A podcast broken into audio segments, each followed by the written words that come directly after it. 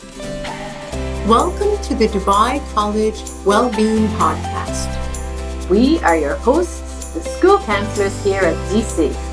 This podcast is all about mental health. I am Sandra Gorman. I am Michelle Estacanchi. And I am Alison Kate. Hello, everyone.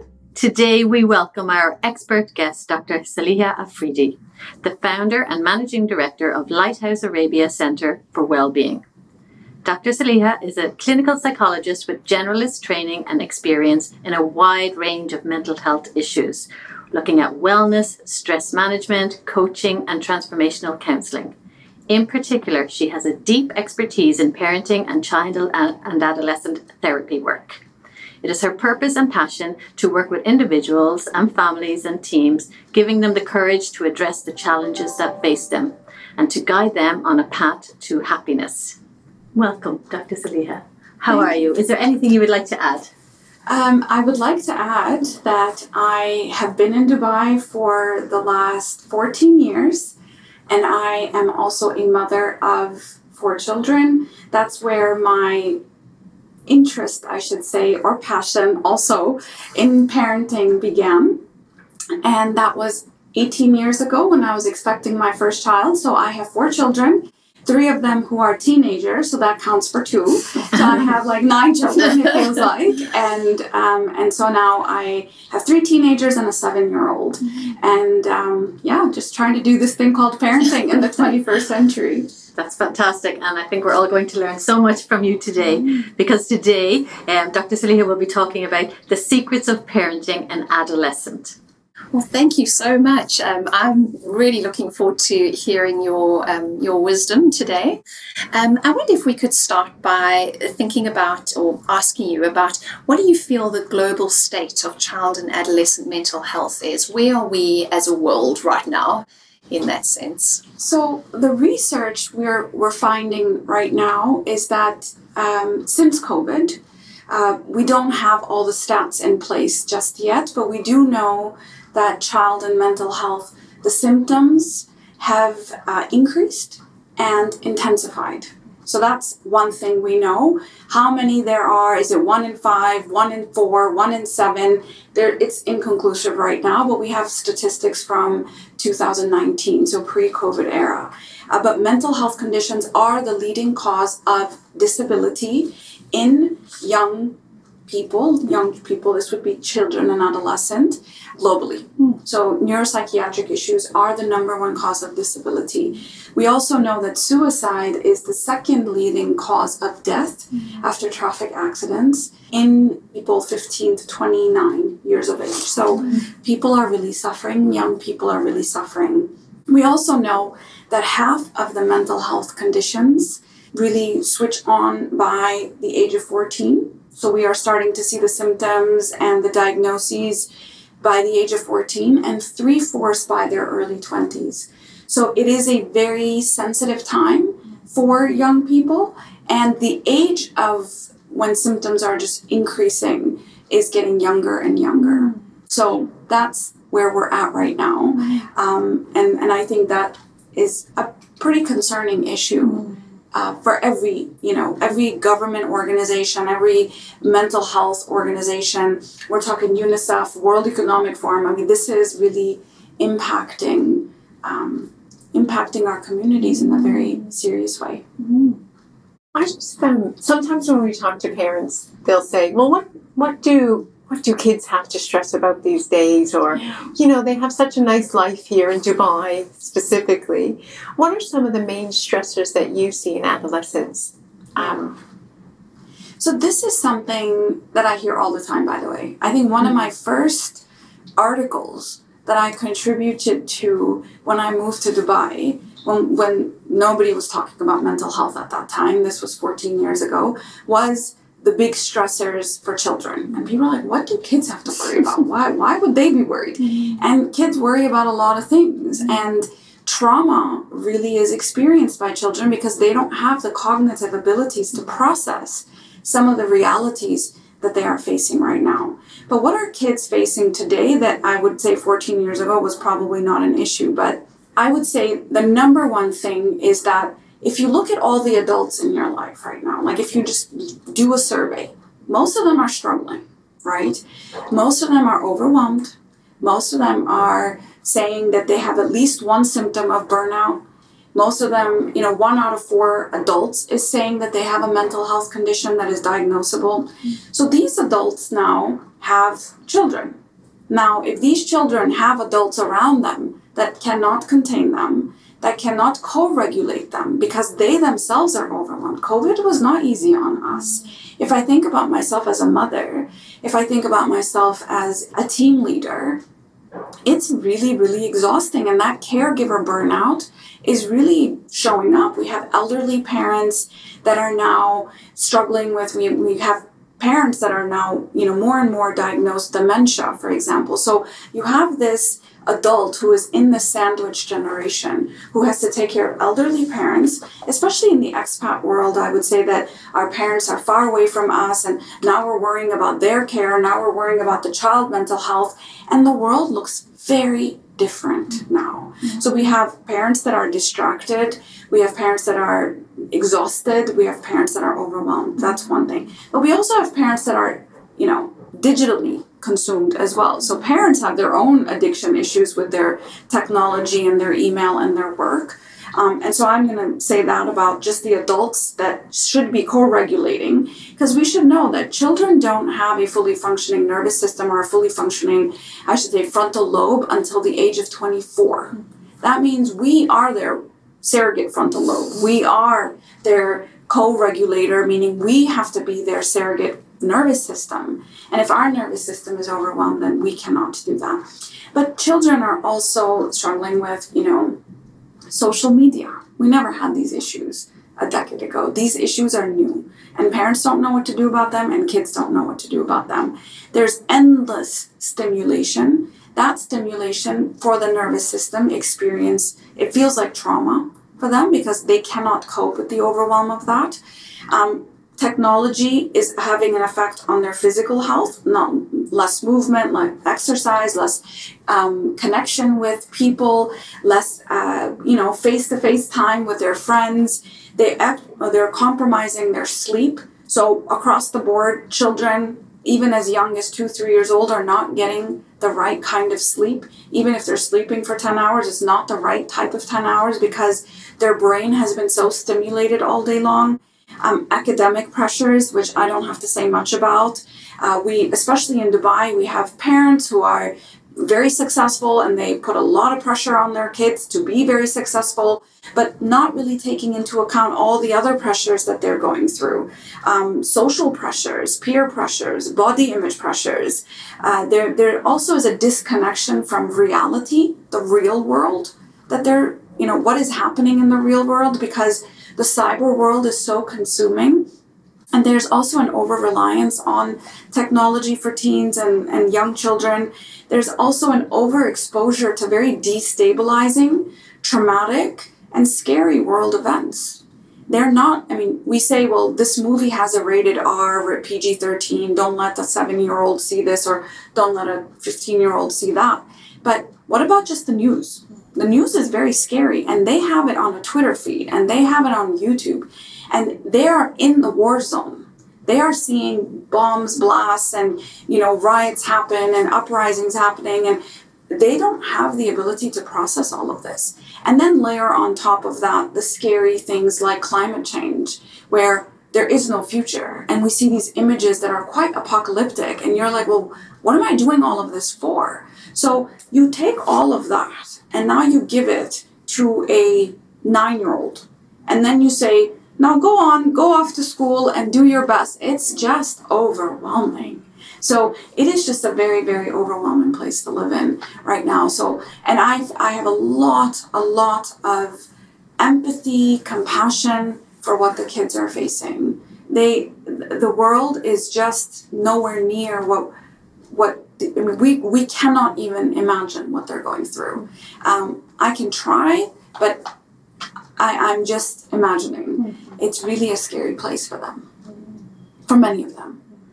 I think it's really important that we, we validate that and, and let them know that, that we acknowledge that, Yeah. as opposed to pretending, okay, COVID is, you know, pretty much gone. Let's get back to whatever normal was. I didn't even mention COVID. Yeah. you know, You know? once Yeah. in a lifetime experience that all of us. I didn't even mention the pandemic, but this is one of many that might happen with globalization and things like that. You know, so the pace of life is just hectic. Yes. Hectic. Absolutely. And it's to, to ramp up without processing a lot of all that and like you say, off into school and just keep going, going, going and you know, Yeah. get, get really, really difficult. And I think sometimes as a parent, you want to make it better by dismissing it, don't you? You want to kind of say, oh, no, don't worry about that. That's nothing to worry about. Mm. Um, as if that's going to be enough for the, for the, the child. But it, it doesn't necessarily take that away. It just means, it just invalidates, oh, okay, I'm being, being silly for worrying about that, mm. but I'm still worrying about it.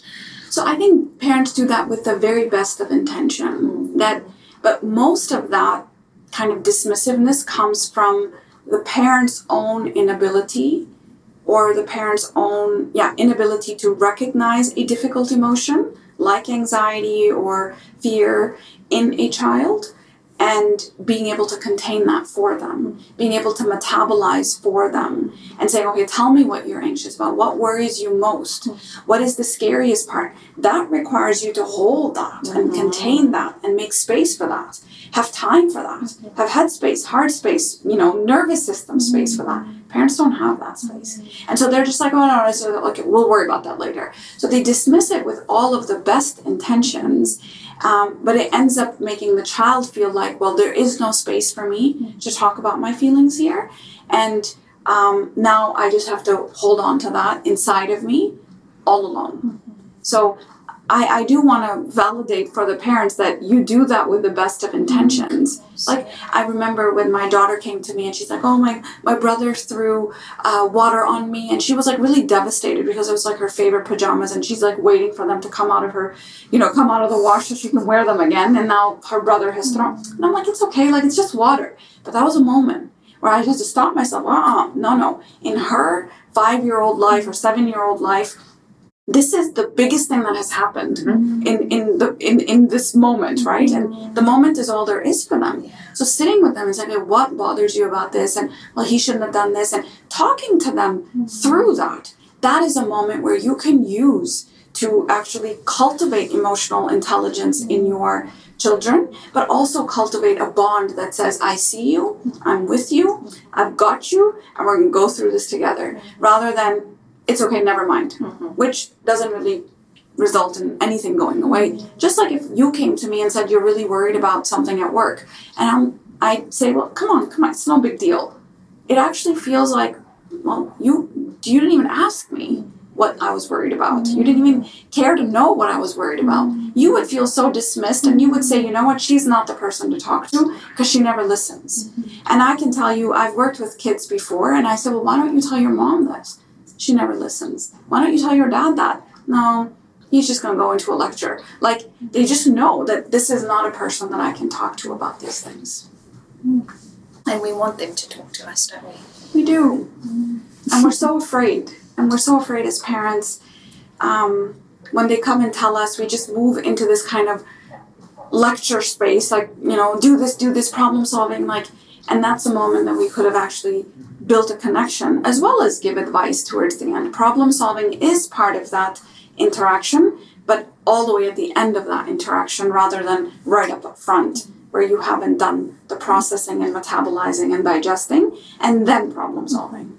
That's a whole other talk. yeah, and that's it. And and the adolescents, they have um, they have such a journey to navigate already through their teenage years, and they already have a set of tasks that they need to get through, and the, developmentally as well. Can we talk a bit about that? Yes. So I the tasks of adolescence, and you know, I can say a broad stroke. It's identity formation, um, and and that's a very very broad stroke. But there was really interesting research done years ago, uh, several years ago, actually not years ago, but like several years ago, with MIT and Harvard coming together. Um, and it was a Center for Health and Communication where 20 researchers and practitioners looked at media, policy, uh, policymakers, parents, and across ethnic groups and cultures. And they found that there were a few tasks, um, 12, if I'm not mistaken, uh, that they needed to go through in order for them to just say, okay, well, I've done this kind of checklist of getting my kids equipped and ready for the world. So I will just go through those Yes, now. please. Yeah. Um, and so the, the first one really is that really supporting our children in developing and applying their abstract thinking skills. Now, teens typically undergo a, a profound changes in the way they think during adolescence, and a lot of that has to do with brain development. So, allowing them space and questioning them and you know coaching them to effectively understand and coordinate abstract ideas is going to be one of the tasks of adolescents. So they start to think about possibilities, which is not something they could have done earlier, hypotheses, plan ahead. So their frontal lobe is fully on fire at this point, thinking. Um, and thinking about thinking. So metacognition is also happening. Let me think about this, and let me think about thinking about this. Um, and constructing their philosophies is going to be part of that. So developing and applying abstract thinking is going to be one. The second thing is going to be developing and applying new perspectives on human relationships. We're seeing a lot of this go a little bit sideways right now with social media, really interrupting this task. Um, how you make friends, how you, you know, stop being friends, how you um, fight for your relationships, how you heal relationships, how do you repair relationships. All of that has gone a little bit sideways with social media. With one click of a button, everything is gone and you are deleted.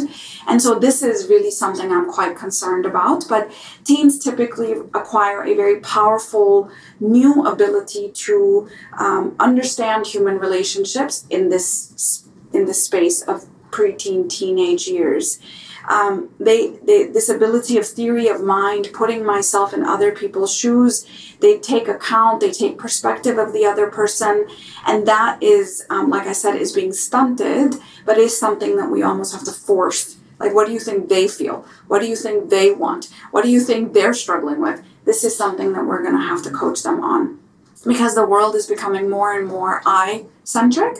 Look at what I ate, look at what I did, look at where I traveled, look at where I shopped and and this kind of social media emphasis on the I philosophy is just I generation, I would call them, is creating children and the research shows create there's a rise in narcissistic traits. So I'm not calling it a personality disorder just to be clear, but narcissistic traits where this inflated sense of self and inflated sense of self importance is there, but also this decrease in empathy. Like, I just don't feel you. And so, decrease in empathy, increase in cyberbullying, increase in, you know, uh, uh, or decrease in social responsibility, and then it just goes on from there. So, this new perspective on human relationships is supposed to be happening during their teenage years. They're also, the third thing would be to adjust to sexually maturing bodies and feelings. Their bodies, their brains are changing at this time. So, who am I in this space? How do I navigate um, these relationships? How do I navigate my changing body? That is a task of adolescence. And we already know what's happening in that front too, because there's a lot of confusion around gender and sexuality. And that is something we have to help them navigate as to where are you inside of yourself right now and where are you, how are you feeling about that? But it is a very confusing time and just a rapidly just you know, hormones are kicking in, the brain is changing, the body is changing, all at the same time. I always tell parents that remember when you were pregnant? Now imagine that like times five years. Because this is what, like, it's exhausting. Um, their circadian rhythms shift at this time too. So, hormonally and circadianly, like, all of that is changing for them. Um, and girls have to navigate two cycles, whether it's the circadian rhythms and the infradian rhythms, which is their cycle syncing that they have to think about. So it's just a lot mm-hmm. that they have to go through when it comes to their bodies and their feelings. The fourth thing is to develop uh, and apply new coping skills in areas such as decision making, problem solving, and conflict resolution. And now, everything that I'm saying to you guys, layer just on top of that technology, and you see why this thing is getting stunted. And we have kids that are not developing um, in the right way because decision making, like with one click of a button, I'm now able to get what I want, buy what I want, download what I want. And so this, you know, we had kind of um, impulsivity managed just through life. Like when I needed to go to the library, I had to wait till my mom had time to take me to the library. Then I went to the library. I went to the card catalog. The drawer was missing, and then I went. You know, yes, I am that old. And and the card catalog drawer was missing, and then the card was missing, and then the book was missing, and then I had to wait for the book to come in, and then the librarian had to call me back again. Like, and eventually, maybe three weeks later, I got the book that I wanted. Now. I got the Uber. I got, you know, I got someone to just take me. I'm, you know, I can download the book. Like, Mm-hmm. I don't have to wait for anything. So all of that is being quite quite compromised. So conflict resolution is not happening. People are deleting, ghosting, blocking. All of that is going on. Um, the fifth thing would be to identify meaningful moral standards, values, and belief systems. The world is becoming increasingly polarized, and children are typically supposed to be, uh, or teens are supposed to be developing a more complex understanding of moral behavior. But look at who their role models are these days. These are all, you know, you know, YouTube pranksters and even the world global leaders, you know, there are no heroes that exist when we think about that. Like, who are the heroes here? Who do I look up to? Where do I develop my moral standards from? The sixth thing is to understand and express more complex emotional experiences. So, how do I understand emotions of others in more sophisticated ways? To think about emotions in a more abstract way. So, this would be more about emotional intelligence, not happening very much these days. The seventh thing would be to form friendships that are mutually close and supportive. So teens develop peer relationships and play, um, and those play very powerful roles in providing support and connection. I'll just add something a little bit here when it comes to Dubai specific, because these are third culture kids mostly, and third culture kids typically have a difficulty forming deep friendships because they just know that there's just been too much grief involved and I invest so much with you and then two years later you're gone. And so by the time they've been here four, five, six years, that ability to sort of develop those deep relationships is, um, you know, they've negotiated that inside of themselves and that grief has been unprocessed and sort of uh, compounded inside of them. They, there is a lot of benefit to that because they're fast at forming friend, you know, friendships, but that depth is usually lacking and that closeness is usually lacking. So that's another thing that we really have to encourage in children that form that deep relationship and now use technology to maintain that deep relationship even across seas. But how do you even process grief? That's okay. Let them be sad. I remember when my daughter was young, uh, they would move, they would break up friends every year just because they don't want kids to get too close to each other in case that friend moves. And I was like, no, this is not how life works. Life works where you form really close friendships with people and then those people leave. And how do you process that? I want to be there for my daughter to teach her that. So that's another thing we have to think about. And then the three other things would be establish key aspects of their identity. This is a lifelong process, but typically, um, crucial uh, aspects of identity are forged during adolescence. And that sense of identity is really um, whether it's ethnicity, your identity, your gender, your physical attributes, sensitivity to diversity of groups, all of that is forming around that time. And then meeting the demands of increasingly mature roles and responsibilities. I think our kids are doing that.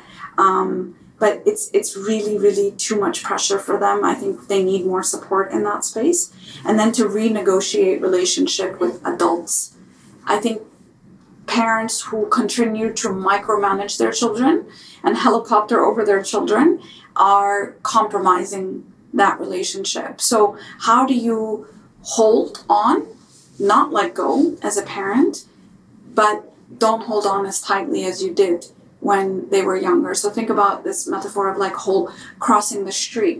You might still have to you don't have to hold your child's hand anymore because they're a teenager, but you do you may need to walk next to them.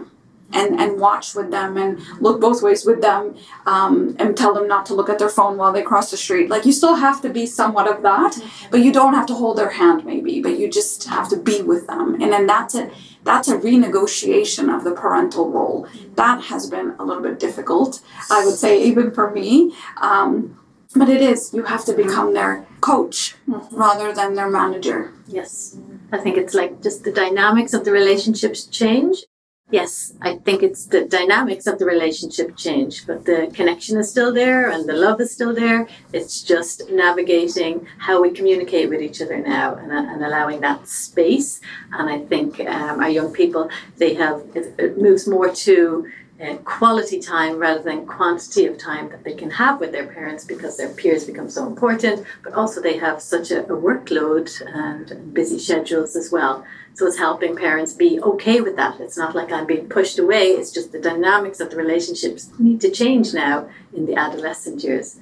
Yeah. So there's so much there that they have to navigate Mhm, and the tasks that are there alongside everything you said in the beginning as well. Like I'm feeling exhausted holding all of that and uh, and again, we're back to that validating that this can be a tough time. Teenage years can be a fantastic and adventure time as well, but there's a huge amount of demands Yeah. placed on them, and um, we really have to acknowledge and appreciate that, and, and like you say, help and coach them through all of that, and and, and not to minimize any part of those.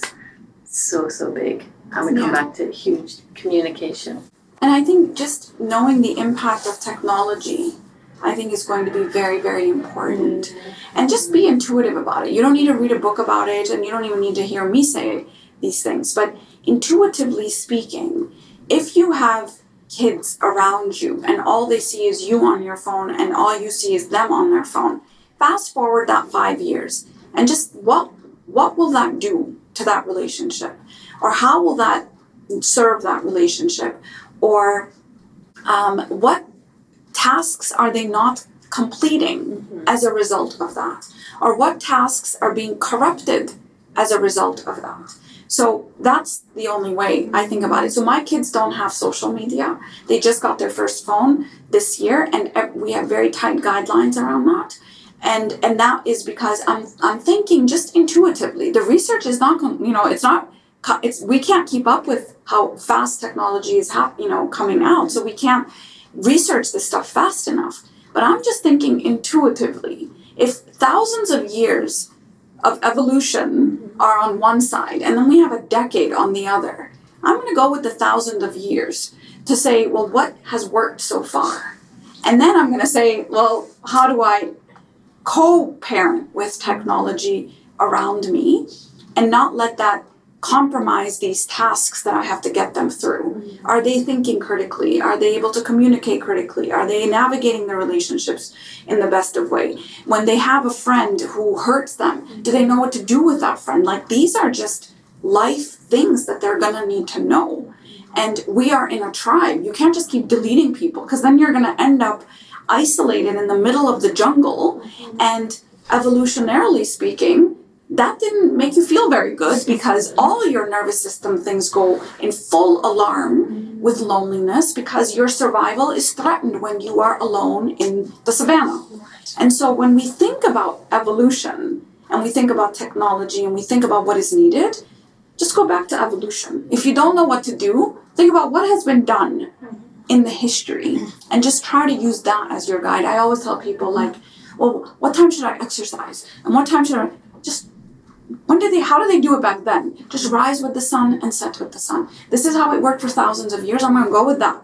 Rather than trying to find the research that just supports what has worked for thousands of years. So it really I think parents can get very confused.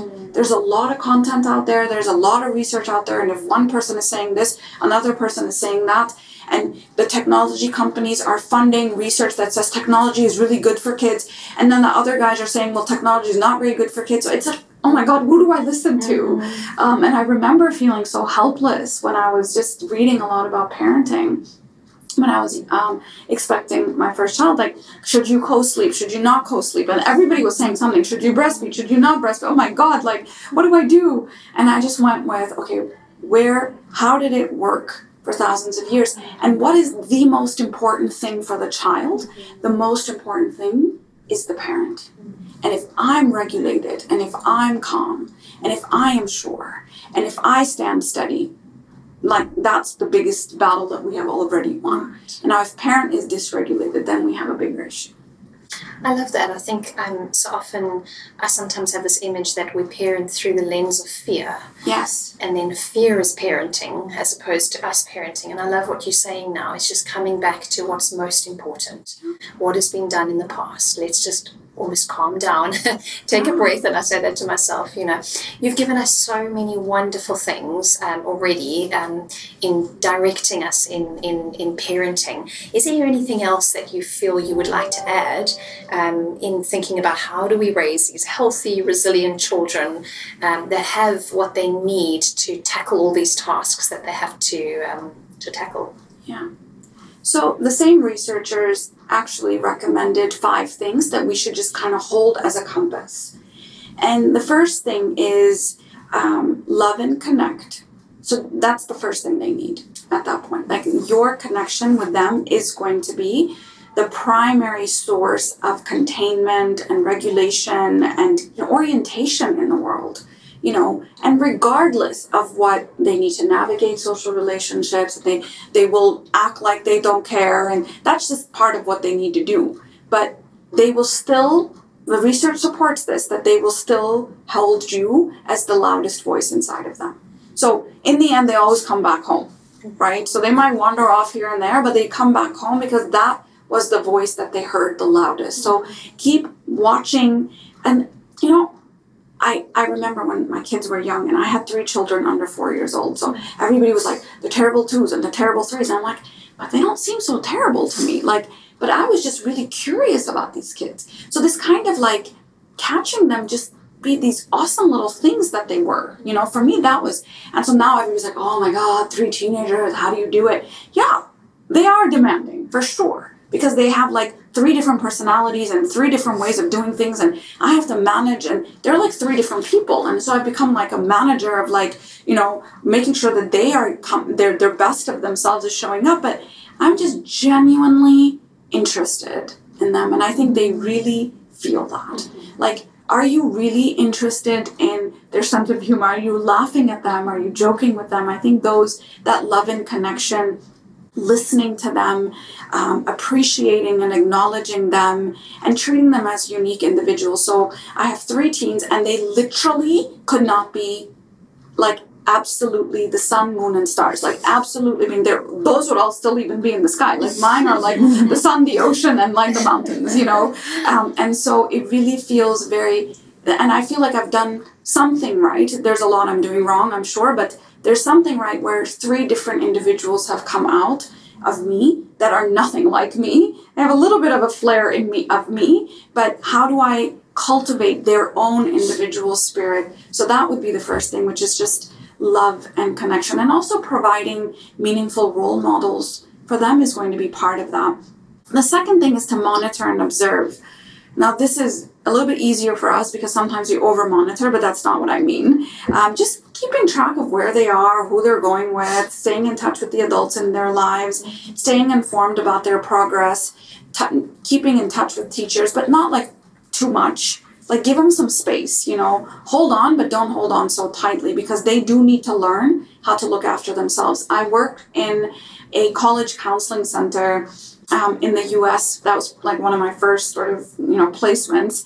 And like parents are just overqualified now. Like you guys get your own life, do your own work, like let the kids manage themselves, let them make their mistakes in childhood. So when they get to adulthood, they actually know what they're doing. So like, did you do your homework? Did you do this? Like, fine, ask once, but like do not have to hover over them. They really do need to have your guidance and not your over management because then they get to college and they don't know what they're doing. And then moms were calling in to make appointments and mom were calling in to see what the kids were doing. You don't like we're literally um, creating this what what is called a boomerang generation where they just come back home after they've left for college because they're just not equipped to go into the real world.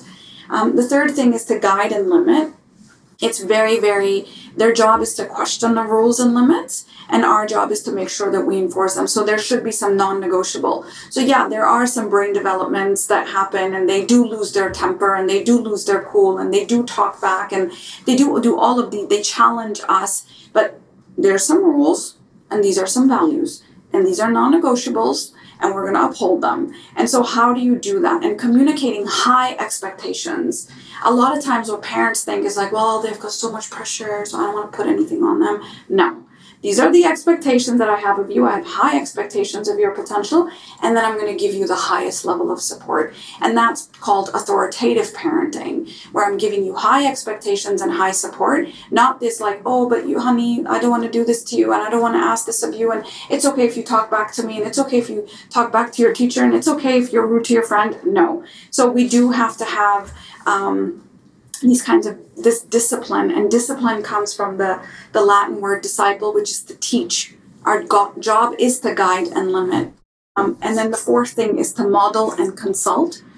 Just think about the role models in your kid's life. Set a good example. Express your personal position but don't force their position onto them.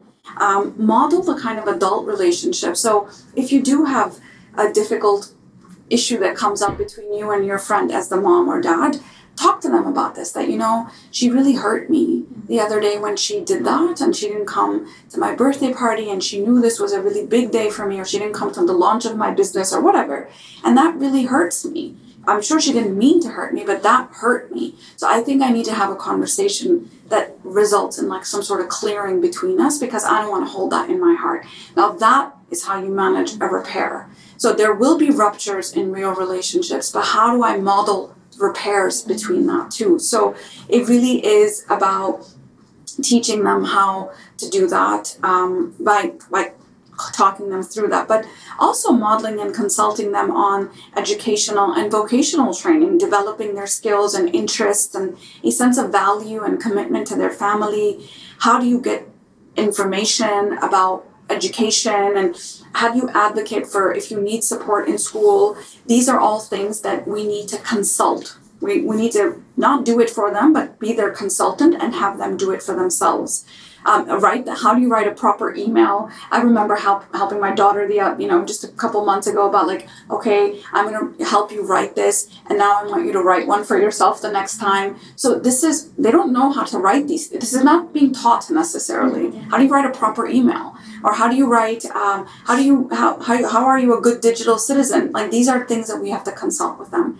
And then lastly it's really to provide and advocate for our children and teenagers. And of course, they have food, clothing, shelter, healthcare. These are things we want to give to them. But we do also have this concept that we parents need to help provide social capital. Like, how do you seek out resources, guidance, training, support within the community? So, how do you network within the community? How do you make an informed decision about something?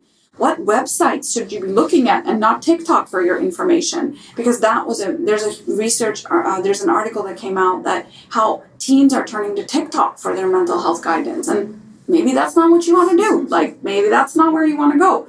So and then how do you identify people and programs that support and inform you? So those would be the five things: um, love and connect, monitor and observe, guide and limit, model and consult, and provide an advocate um, for your children. This, these are five sort of frames you want to hold, with love and connect being the first one. I just want to thank you for taking the time to come in and talk with us. You've given us so much to think about, so much really good information, and also um, just appreciate the fact that you validate us as parents. Um, and you know, because there's parenting is a lot sometimes. So to know that actually it is a lot, we've all struggled, even with lots of education, and we're all navigating it. I think it gives parents a lot of grace. So appreciate all that. And also, um, before we end, if you could give our listeners some information on how to contact you. I know probably a lot know um, about Lighthouse Arabia, but also just, you know, just to make sure for those of us who don't. Yeah. So the Lighthouse Arabia has two branches, one on Al Wasl Road and one in DHCC. The Lighthouse Arabia provides psychology, psychiatry, occupational therapy, speech and language therapy, parental guidance across the age range, um, you know, working with people prenatally all the way through to uh, the elderly, and we provide guidance on parenting, but all as well as how do you take care of your elderly parents. Um, psychotherapy, psychiatry, like I, as I mentioned before. Um, so that would be the lighthouse, and I would also say that my Instagram channel, the Lighthouse's Instagram channel. We have a TikTok account, we have a LinkedIn account, and we invest a lot of time and energy creating content on there. Um, we have one Instagram channel that is just specifically for parents. It's called uh, at Light Lighthearted Parenting. And uh, we also have a board game called Smart Heart Board Game, which helps uh, parents and children ages 3 to 11 years old work on cultivating emotional intelligence, but also working on cultivating that bond between them, which I would highly recommend parents taking a look at that. Thank you again. Thank you. Thank you so much. Thank you to you, our listeners, for taking time out of your day to join in our discussion about mental health. If you want to hear more, please stay tuned for our next Dubai College Wellbeing podcast.